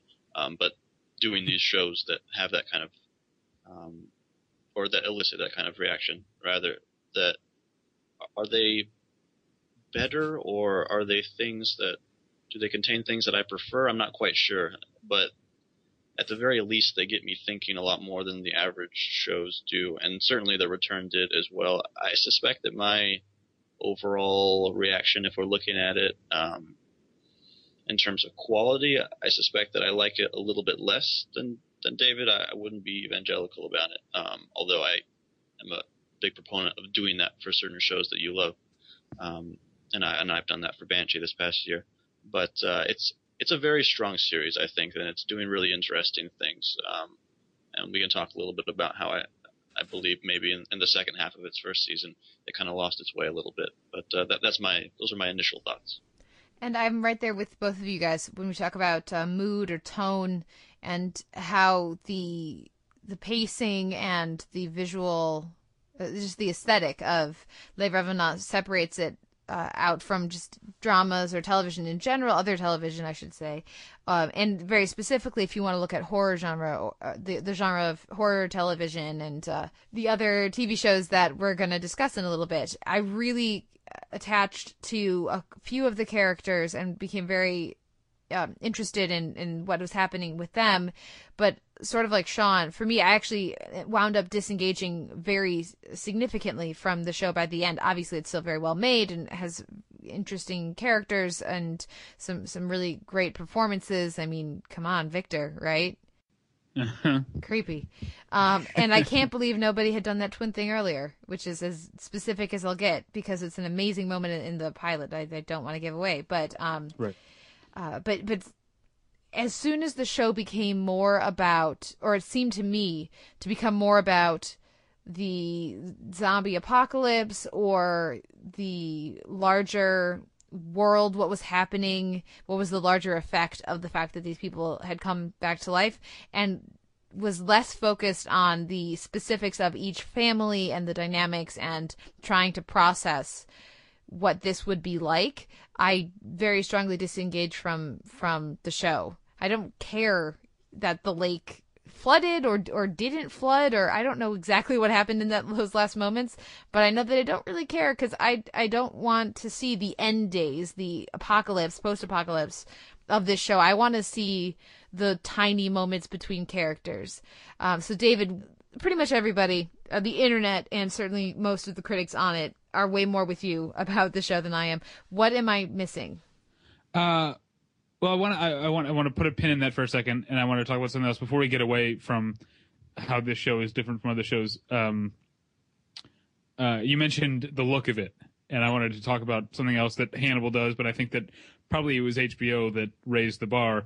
We now expect TV shows, or at least those of us who you know um, watch a lot of TV, have a higher expectation of how TV shows look. It used to be okay for shows to look cheaper than movies Hmm. um, because they are, and uh, the, the Revenant is beautiful um, to look at, uh, which is I will once again use this uh, bully pulpit to complain that DirecTV does not carry Sundance Channel in HD because the first time I watched this, I watched it on Sundance and um, could tell that it was pretty, but it was all uh, gross and dirty looking because it was in SD. Um, uh, and then the folks at Music Box Films were nice enough to send me the DVD set. Um, it's available on Blu-ray too, but they sent me the DVD, which is technically also SD, but not the way that SD looks over uh, to DirecTV. And uh, it's definitely worth a purchase and worth the Blu-ray if you uh, have a Blu-ray player because it's beautiful uh, to look at. Okay. And uh, also Comcast or Xfinity or whatever it's calling itself now, the cable company that has a monopoly in my area, uh, Uh-huh. also does not have HD Sundance Channel. So I watched this. I watched um, the the wonderful uh, Jane Campion, uh, Top of the Lake. I watched all these other very sh- beautiful shows in in a very muddy standard def last year, and I was very disappointed in in Comcast for not having that option. And I will brag that I watched it all in HD. on on Sundance or uh, on Sundance, yeah. what? Uh, who is your provider? Uh, my provider is Time Warner. Oh, they finally do something right. Who's your dealer? I love that. Um, but uh, okay, but David, so what are you missing? yeah, Um, I I think. Uh, I no, I'm not going to tell you what you're missing. That would be uh, mean of me to put it that way. But I think uh, it goes back to what I was talking about in the beginning that this is a high concept premise, and but it isn't it isn't about what's actually happening. So I think um, the idea that people you know uh, separating or forming these camps and uh, this apocalyptic feeling, this growing impending doom, is uh, supposed to be uh, internalized. And so I think people who maybe are disappointed by the end, I think it's the same argument I have with the, all the people who don't like the way Lost ended. Is that I think maybe you're being a little more literal minded, or a little more, you know, than than the show was actually asking you to be. So that that's uh that would be my theory as to why some people don't like the way it ended. I you know we talked about this on my show. Hey, watch this, and Paul uh, did not like the show nearly as much as I did, and a big part of it was he didn't like the way it ended. Uh, so I've had this conversation before. Well, it's interesting because of course I love the ending of Lost, and I'm absolutely right there with you. That that's a show that from its opening moments was all about character, and this show, Les Revenants season one, feels to be very much about character in its in its opening. But I feel like it. I guess that's the difference for me. It, it loses sight of that, and it starts caring way more about you know. It starts presenting all of these things as mysteries that we're supposed to invest in. Like if we're not supposed to care what's up with the one character's back and her scars, then why do they keep showing them to us and not and refusing to tell us what what the deal is? because it's a it's a um it's a manifestation of uh past sins her father's sins that that, that have tried to be buried just like the old town that was uh drowned when the uh you know flooded when the uh old dam broke is coming back as the water recedes, just the way that um, her uh, Lena, I think is her name, the scar on her, on her back is uh, showing up and she's rotting and stuff because the stuff that's in the past that, uh, that all these people think they've moved on from, uh, they haven't. So yeah, that uh, that wound or whatever it is on her back, uh, and that um, Simon has on his uh, abdomen, um, those are all just metaphors. But it's also pretty awesome when Simon eats that piece of skin. Oh god, that was creepy. and, and maybe that for me was the moment that took it to. I mean, it was it was shot really well, and like that was a, a very effective moment. But it that may have been the moment that took it to this other place where now I'm less engaged, and I can't help but think, okay, if you're going to keep showing us that, you know, kind of oozing, reopening wound on her back, but never have her be like, hey, maybe I should get this checked out. I, that's where I think where I I'm unable to. If she didn't, if she got it checked out, and then and they said, oh, that's weird, keep an eye on it. I would be completely fine, but because she This does, is something you know, that Tyler and I just talked about on Battleship Pretension. That I, the idea that I personally am much more, I'm very much forgiving of characters or plots happening in an unnaturalistic or unrealistic way if the uh, central metaphor or analogy holds. Uh, so that's just that's just me though. That's And interesting. maybe that's why I like the show so much. What do you think, Sean? I I think that the returns handled all of its metaphors incredibly well and portrayed them visually in a, a really strikingly beautiful way. And yet, um, I'm in alignment with Kate, I think, and that has to do for me with maybe, and this is probably a um, a, a fault on my part that the return presented itself as one thing to me at the beginning in its first couple episodes, and then clearly as it was going along and the mythology of the whole thing and those manifestations and those representations began to take over, um, it, it was clear that the, the bigger story was trying to do something else than what I had originally thought. And rather than kind of getting on board with that, I, I was frustrated that it wasn't handling characters with the same kind of um, delicate tenderness that it was earlier in the season. And so I ended up not liking it as much as I thought I would because of that. I want to expand out a little bit because what I think is interesting, and again, everybody, all of our listeners should be drunk on the uh, Televerse drinking game of drink when when Kate says interesting, um, but. Uh, but yes, uh, I what I do think is interesting is comparing season one of Les Revenants with the first and second season of In the Flesh, which just wound up. Uh, it's run over on BBC America recently because that for me, what I was looking for in Les Revenants, I found uh, very much in In the Flesh, in a show about characters returning from the dead, but that uh, didn't that that let them speak and let them be characters and explored sociological issues or character based issues um, instead of doing what we expect TV zombies to kind of do. And I know, David, you haven't had the chance to, to catch up with In the Flesh uh, beyond just, you know. Yeah, I've seen. I did the thing. Uh, something I, I know a lot of people like the way they watch TV now is to view it as a whole thing and start from the beginning. Um, I don't necessarily do that, and I have a tendency if I hear some good things about a show, I will drop in on whatever episode is coming up, and if I like it, I will add it to the list to go back. So I watched the first, I guess, so the fir- it was a mini series, and then th- this recent one is the second se- season. I'm not sure how it works. the first whatever, season the is first- three episodes, the second season is six. Okay, so the first episode of this second uh, batch, I I watched of In the Flesh, and I um, thought it was really fantastic. So it is on the list. Well, and again, and then a big hole for me actually is is Dead Set. Um, and I'm curious what, what the representation of zombies is on that because you know obviously at Sound Sight I also have a weekly Walking Dead podcast that I do, which is a completely different. You know, that's the much more traditional take on zombies. But for me, the way the much more interesting look is let's ex- let's use zombies to explore death, and let's actually let the the characters who are returned from the dead actually speak. Um, that's way more interesting to me than anything going on at The Walking Dead, and I, I doubt I'm alone on that.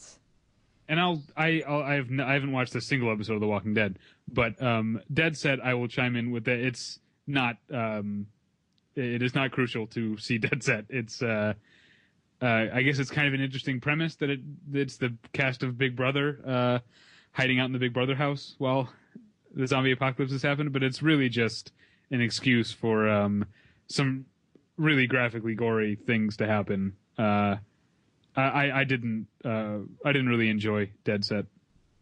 I'm a big fan of uh, Chris Morris, so I'm sure at some point we'll eventually DVD shelf it. But uh, but that I feel like when I think about TV zombies, that's the big kind of gap in my repertoire. But uh, but to go back to the the larger the larger point, I do really appreciate about both in the Flesh and then also Les Revenants the fact that they make the characters who are returned from the dead the main characters. Those are that is who the show is Mhm. about, and then of course the families around them trying to cope. The first season of In the Flesh um, is so fantastic in its brevity, and it works so well because it doesn't get bogged down with some of the periphery stuff, which is the social commentary, political commentary. It's certainly there, and I think that they expanded on that in the second season, um, and a little bit to my annoyance. Uh, so, like looking at both of those seasons as a whole, so nine episodes versus the returns eight, it, it kind of follows the same pattern for me in terms of how my interest peaks. Um, but that first season as a unit was just perfect in its handling of this genre and the ways that it explored death, like you said, but also familiar uh, character traits, character arcs, but done in ways that are so interesting and feel really fresh. Um, I, I can't really say specific things about it, even just like the topics that they have to deal with, because that's kind of a spoiler in and of itself. But um, th- just the way that they interweave themes in In the Flesh's first season is among the best things that I've seen on television in the past couple years. Well, having watched one episode of In the Flesh, um, my impression is that it's much more a show about grieving than Le Revenant is. Would that was that hold true? I I don't know. That's interesting because again, everybody drink because I really do feel like that's a prominent theme in in Les Revenants in in characters trying to do that, not sure how not to. Yeah, this is getting into a semantic argument, like what may or may not be death metal. Um, uh, but Le Revenant is, I think, more about what people do instead of grieving, or instead of like instead of focusing on the past and focusing on the lost, the way they try to replace it with other things, and the dead represent um, those things not going away.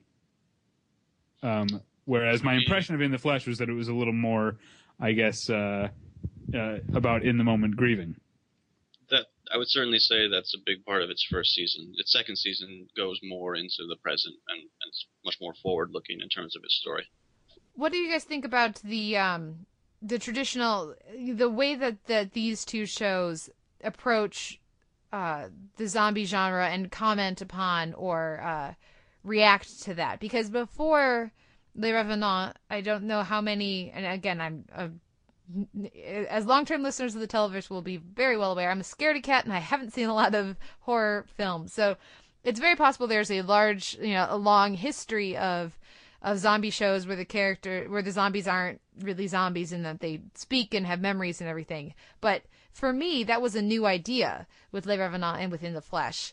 Uh, so, David, what do you see as you know some as what Le Revenant has to say, or as what it what its comment on the traditional zombie genre is? Well, I, I don't know that it is actually. I- I don't think of Le Revenant as being any any way of like intentionally deconstructing the genre the way that like a horror movie like um, Cabin in the Woods or uh, Scream um, does. I, I think it really just uses it as a delivery method. You know, I have uh, I had a, I say this all the time Battleship Pretension, but I had a film professor who was very fond of saying there's nothing that can be said in cinema that can't be said in genre cinema, and um, I think that's all Le Revenant doing. Le Revenant is doing is finding um, a familiar backbone on which to tack its uh, its ideas. So that way, do you see it more as do you see it more as a, a genre or as a fantasy show than as a specific horror show? Um, and then Oh, well, like what genre, what category would I put the show in? well, yes, and then tying in with that, then how what do you see as the the shift as we get, you know, like we already mentioned, the character eating some of his flesh, and these other hints at maybe it becoming a more or taking on more of the traditional elements that we expect from a zombie show. Um, yeah, I don't know. I, I, I, um, I feel like it's so other than the fact that it's about dead people coming back. It's not really a zombie show at all. To the point when when people's flesh starts rotting, it almost feels like it's a little like wink. Uh, you know, like uh, like remember how this is about zombies? but you forgot because it's really. I really, if I were to find a category for the returned, I would call it more of a like a psychological drama with horror elements because it never forgets that horrific things are are happening and never uh, misses a chance to present them in uh, horrific ways. But I don't think that its goal, as would be the case in a horror uh, story, is to is to scare you. What do you think, Sean? I think it's a tool. Or- I I would agree with that. It's hard to categorize because what you've just said. I think I would also apply a lot of that to The Walking Dead, and yet The Walking Dead, when you look, when you sit it next to The Return, it's clearly more uh, of its genre, and yet I still feel like The Walking Dead is a drama set in a genre world that the that the genre element is backdrop. And yet that's an even that's like a hundred times that when you look at the return so um i don't know. And then with resurrection that's more or less straight drama. There's no real horror element to it. There's some i guess fantasy but there's never there was never a moment during those eight episodes that i thought that resurrection was being a fantasy show. So that's kind of just a drama that has genre, uh, I guess, qualities in its content. I don't know. Well, because the traditional horror thing with zombies is that the zombies themselves are they're almost never the actual threat. They they're there to put pressure upon the characters, and then the real threat ends up being other people. That I've seen very few zombie films, but I've seen enough to feel confident making that statement. Um, so you know, just like very few Batman movies seem to actually be about Batman, they always end up being about the villains. Very few zombie movies seem to actually be about zombies in any way. Their zombies are there so that our characters can't just you know sit comfy around their campfire at night. I would agree that that's the case in almost every zombie movie. So then, how is that? How is Le Revenant different, or is it the same, or is it just another extension? because I, I I don't really think of it as a zombie story at all. It has people coming back from the dead, but other than that, it's hard to. Uh, it's hard to it's hard for me to fit it into into that genre. Yeah. Well, and I, of course, I keep asking the same questions because I don't have any better answers. Uh, it just makes me think of what actually then is a zombie. Like, what does something need to be to be a zombie show? If we have all these different, you know, zombies can be slow, or they can be fast, or they can be dead, or they can just be infected. Depend. And I know horror fans out there yelling at their iPods or their pod catching devices. You know, chime me in because I know there's a lot of strong opinions on what you know a zombie actually is. Personal definition of zombie because I'm. I, you know, I'm not nuts about running zombies, but I actually I like Zack Snyder's Dawn of the Dead. Um, I do think of those as zombies. To me, the qualifications that mean they have to be they have to have died and come back, which rules out 28 days later, and they have to no longer be themselves. They have to no longer be uh, uh, functioning as the individuals they once were, which is why I don't think of the returned as being about zombies. Because I mean, the original, like going back to like the uh, voodoo, you know, zombies, they were literally dead bodies that were uh, reanimated and under the power of someone else. So I think uh, a lack of um, a lack of individuality is key to uh, to zombies, which again rules out the returned for me or the the revenant for me. Yeah. Well, and that is uh, that that is an element that I do key into, and maybe it's just from my history watching, you know, Buffy, which does actually have you, traditional zombies in that sense, and there, you know, so does Angel, and so does several other shows that like a lot of shows like to do that one off. Um, whereas a show like The Walking Dead, there isn't a mastermind controlling the uh, the walkers on that on that show. But Well, you know, we're leaving out a show that everyone forgets has zombies in it, which is Game of Thrones, of course, which, which has, by my definition, those are real zombies. Everyone forgets. it's I, I think it's a satisfactory definition about the zombie itself as an entity. I don't know if it's as easy to come up with an idea of what a zombie series is, though. Um, because again, I think that looking at some of the classic zombie horror films, I think The Walking Dead subverts the genre in a couple really interesting ways. Uh, and yet, I think more people would be quick to categorize that as a traditional zombie series. in which ways does it subvert? in ways where, and this is where we would have to get into the definition of a zombie series um, by looking at the presence of the zombies and how they're used, because oftentimes and for stretches of episodes, it feels like it's just they're they're there in the background. Um, they don't pose an imminent threat, and then The Walking Dead becomes much more uh, a straight character drama or family drama in some episodes. Um, so I, I think that we're looking for definitions, it also has to do with the use of the zombie characters. Okay. One of the things that has uh, that horror on TV has struggled with for a lot of its tenure again that I'm aware of is uh is the continuing nature of television. The the you know obviously with something like Les Revenants, there's only eight episodes in its first season. It's going to come back for a second season, but I kind of doubt it's coming back for 22. Uh, horror doesn't necessarily work as well with a con- constantly moving deadline. It's something that Hannibal has managed to uh, take to, to deal with very effectively. Um, how you know how does the Les Revenants tie in with that for you, David? Can it is this a show that you think can continue? Uh, to to continue in a lo- this long form narrative, or do you see this as more of a limited series, considering just how much things escalate in the course of the first season? Well, I'm glad you mentioned Hannibal because I'm always glad when people talk about Hannibal. But Mm-hmm. um, uh, I think what it has done and what Les Revenants does is that's different than something like, say, American Horror Story. Is that the um, which by the way also had zombies in the third season. Um, uh, is, that the kind of horror that they're trafficking in is um, a, uh, a psychological existential horror that doesn't. Uh, it's I mean I guess I'm you know not going to blow anyone's mind. It's the kind of horror we actually literally live with every day, um, and that doesn't end until you die. Um, uh, I mean, there's a, plenty of good stuff about life too, but it's also pretty horrible, and um, I think that's why it's able to sustain itself because it's familiar.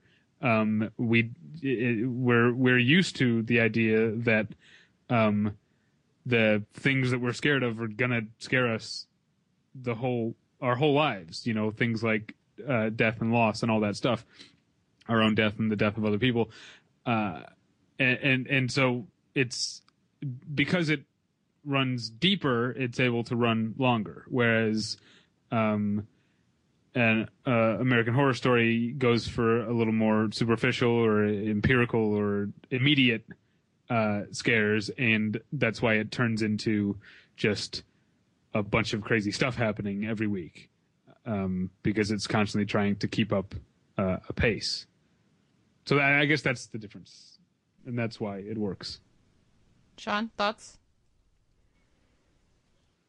It's I guess it's just fascinating that there are so many of these series that do that, and I would agree that um, probably doing psychological existential horror gives something ultimately longer legs. I guess you can probably get away with something like American Horror Story, The Walking Dead, that goes for the more superficial thrills, but that's going to become really tiresome after a while. And uh, people who have stuck with The Walking Dead for as long as it has been on will certainly say that, and it has been the case, and that's been a, a huge issue that it's that it's had.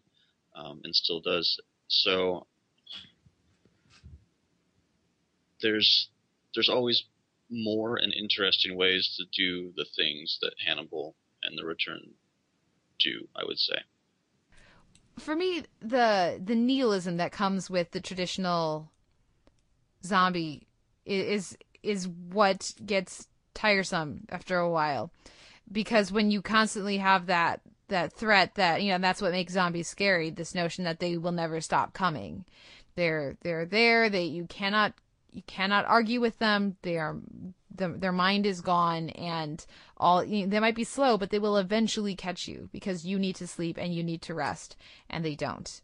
Um, but that brings with this it an inevitability that when you're on season what are we five of The Walking Dead, um, starts to starts to wear. You kind of start wanting either okay, I get it already. Either everybody dies, or we need something to change and there to be some positivity because I can't take any more of the same tone. Um, I think the with Les Revenant, if they can, because because I could have used more humor in Les Revenants, and maybe I'm just not remembering certain elements uh, to the show that did have that humor. But if they can avoid that, I think that'll be one of the things that certainly sets it apart. There's definitely humor all over in the flesh, and it's one of the things I appreciate about it. Am I am I forgetting, David? Were there jokes that I'm forgetting? In the return or in Le Revenant, Yeah. um, nothing that leaves to mind, but uh, there was probably something, or else I wouldn't have liked it. Well, and that's you know also the difference with eight episodes and sixteen or and twenty two. You can sustain a tone like that without it being as oppressive in the same way for eight hours. Uh, in you know usually much more successfully than if you're trying to you know you keep the same unchanging, unwavering tone for you know sixteen like it happens each season on uh, The Walking Dead now. I agree. We should talk about Buffy um, and uh, Dead Man's Party, which is the one, the one true zombie episode I could think of with Buffy. Yeah, because of course we had the undead rising consistently on Buffy, but we had specifically zombie-ish characters a few times, or uh, creatures, I should say. Uh, Dead Man's Party is definitely one of the things that comes to mind for me, if only for that fantastic guest turn by Joyce's friend, who we don't trust because we don't just we don't we don't like her even before she dies. Yeah, but that's what. That, but they those because those zombies in Dead Man's Party are under the spell of some ancient uh, god that was trapped in the artifact that Joyce hung on her wall. Right? Am I getting Mhm. the No, that's episode right, the mask. Yeah, Yeah, yeah. So by my definition, those are for real zombies. for reals. And if you want to go uh, infection zombies, uh, the Croatoan zombies on Supernatural are really effective. Though those are more demons. It's a whole other thing. But they but they've done zombies very effectively on uh, on Supernatural before. Dead Men Don't Wear Plaid is the episode that comes to mind. It's a Bobby centric episode that uh, is in keeping with uh, elements of Le Revenant. I would say. Um, I certainly would not trust Victor to not take the turn that uh, Bobby's wife eventually does. Do we have any uh, other episodes uh, or zombie related episodes we want to mention? I'm sure Nothing that there leaves was something in the X Files that I'm forgetting right now. Millennium, now. Yeah. also known as that episode where Mulder and Scully kiss, that also has zombies in it. Um, but yeah, there's that that one. Um, to think, to bring it back to Le Revenant, uh, obviously David, you're a bigger fan than we are, but do you have any um, any elements of that show you want to discuss before we, we s- sign off here, or what are your hopes for this coming season? Um, my hopes for this coming season have more to do with the audience than with the show. I hope people will accept the show on its own terms because I am uh, curious as to what a second season of The Revenant is going to look like. Um, uh, and I hope that it, I hope that I like it as much as the first, but I will go in with an open mind, and I hope that the viewers uh, do the same. It certainly got a lot of buzz this past year and a lot of coverage. Um, so hopefully it will come back to boosted numbers. We're we're always fans of uh, experimental and uh, individual television on here on the Televerse. Sean, any final thoughts on Les Revenant or Zombies on TV? Uh, people should certainly check it out if they haven't seen it. You know, we we nitpick here because that's part of the job, but um, at the end of the day, it's it's a fantastic series.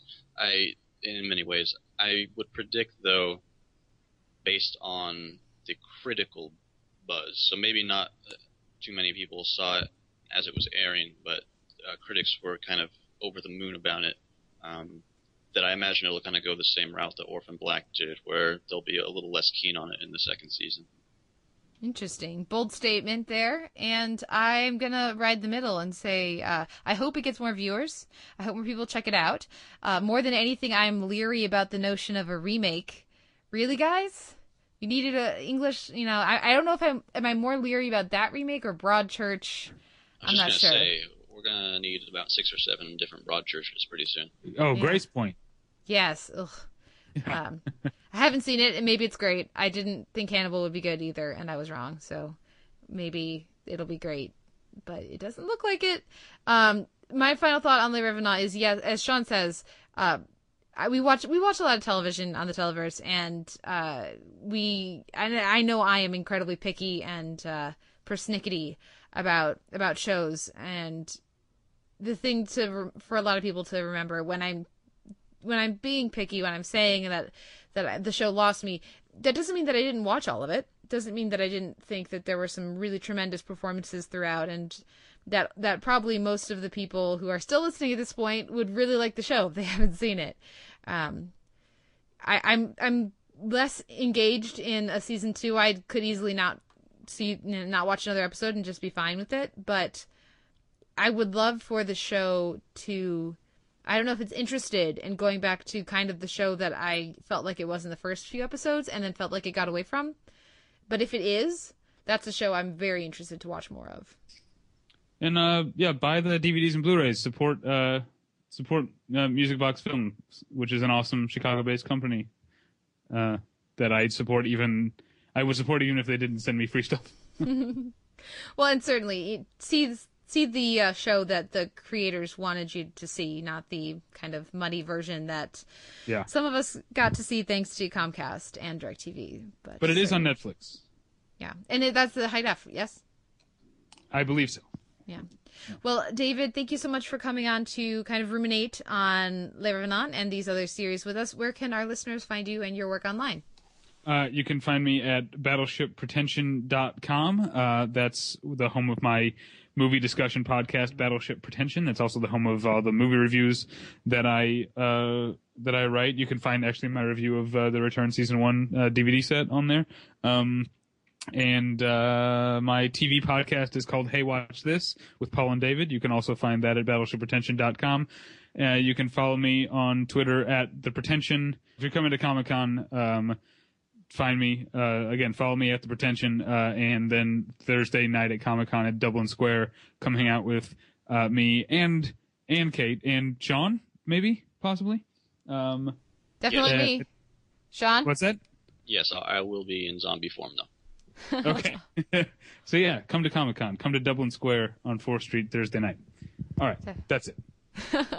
well, thank you again, uh, David, for coming on. Thank you, everyone, for listening. We'll be back next week with another episode of the Televerse.